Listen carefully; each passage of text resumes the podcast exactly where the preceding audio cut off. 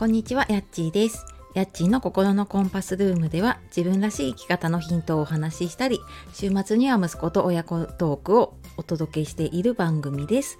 本日もお聴きくださいましてありがとうございます。えー、週の終わりになりますね、金曜日ですが、いかがお過ごしでしょうか？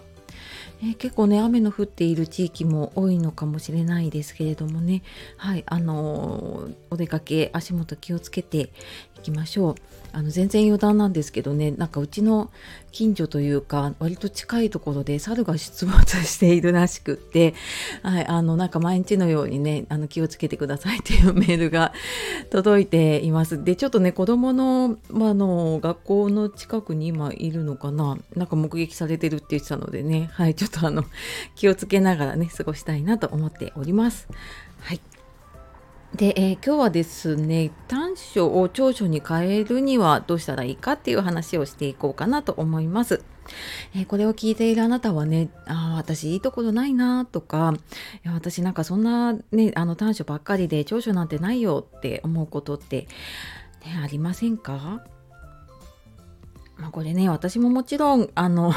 短所上げればキリがないぐらいあるんですけれどもね、まあ、それをなんかどう変えるかっていうところにをねあのやってきているので、まあ、気にならなくなってるっていうところもあるんですけれどもじゃあこれねどうしたらいいかっていうと、まあ、短所を長所に言い換えてみるっていうことですね。これ多分きっと聞いたことのある方とかねやったことのある方もいるかと思います。うんと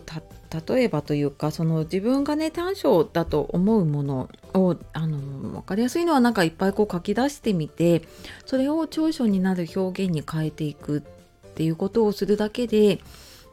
自分が短所だと思ってたものの見方が変わったりとかするんですね。で短所どんなものがあるかな？例えば何かこう何をやっても続かないなとかね秋っぽいなっって思う方って全く切り替えが早かったりとかねあの好奇心とかチャレンジ精神がある方だったりもしますよね。であとまああの今まだまだね自分にはこうスキルもないし未熟だなって、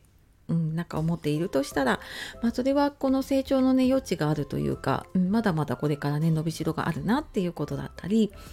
うん、なんかどんな短所でもその長所になる表現に変えていけると、うん、それはなんか自分の長所に変わって変わっていくというか見方が変わっていくんですよね。でやっぱ短所だって見ているとどんどんどんどん自分をねこう、えーと、否定してしまうので、まあ、もちろん自己肯定感っていうのもね下がっていっちゃうんですけどそれが長所だってあそっかなんかこういう面もあるんだなっていう風になるとやっぱり自己肯定感ね上がっていくと思います。でこれやっぱりねあの心の筋トレで毎日あのこういうのをちょっとずつね続けていったりとか、まあ、たまにちょっとね自分と向き合う時間でこういう、まあ、短所をちょっと長所にあの表現変えてみたりとかってしてみるとやっぱりなんかあの一つの物事に対して今までマイナスにしか取れなかったものがねプラスに取れるようにとかなってきますので、うん、なんか日々ねそういうのをちょっと意識してみると変わってくるかなって思います。はい。まあ私もね、まだまだ、あの、やっぱりネガティブになる時もあるし、ああ、なんか私まだまだだなって思うことがあるんですけれどもね、そんな時になんかこうやって、ちょっと見方を変えたり、まあフレームを変えるね、リフレーミングとか言われたりしますけど、まあそんな風にやってみるとね、すごく、あの、気持ちが変わると、まあそこから行動も変わってくるし、まあ、あの、行動変わってくるともちろん得られる結果が変わってくるので、まあ小さなことからね、始めていけるといいかなとと思います。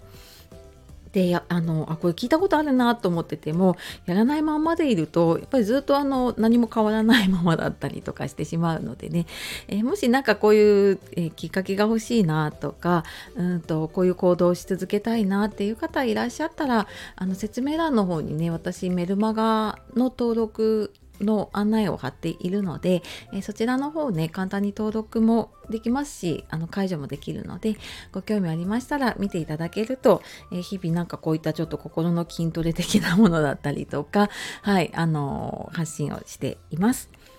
はい。では今日も最後まで聞いてくださいましてありがとうございました。では素敵な一日をお過ごしください。さようなら、またね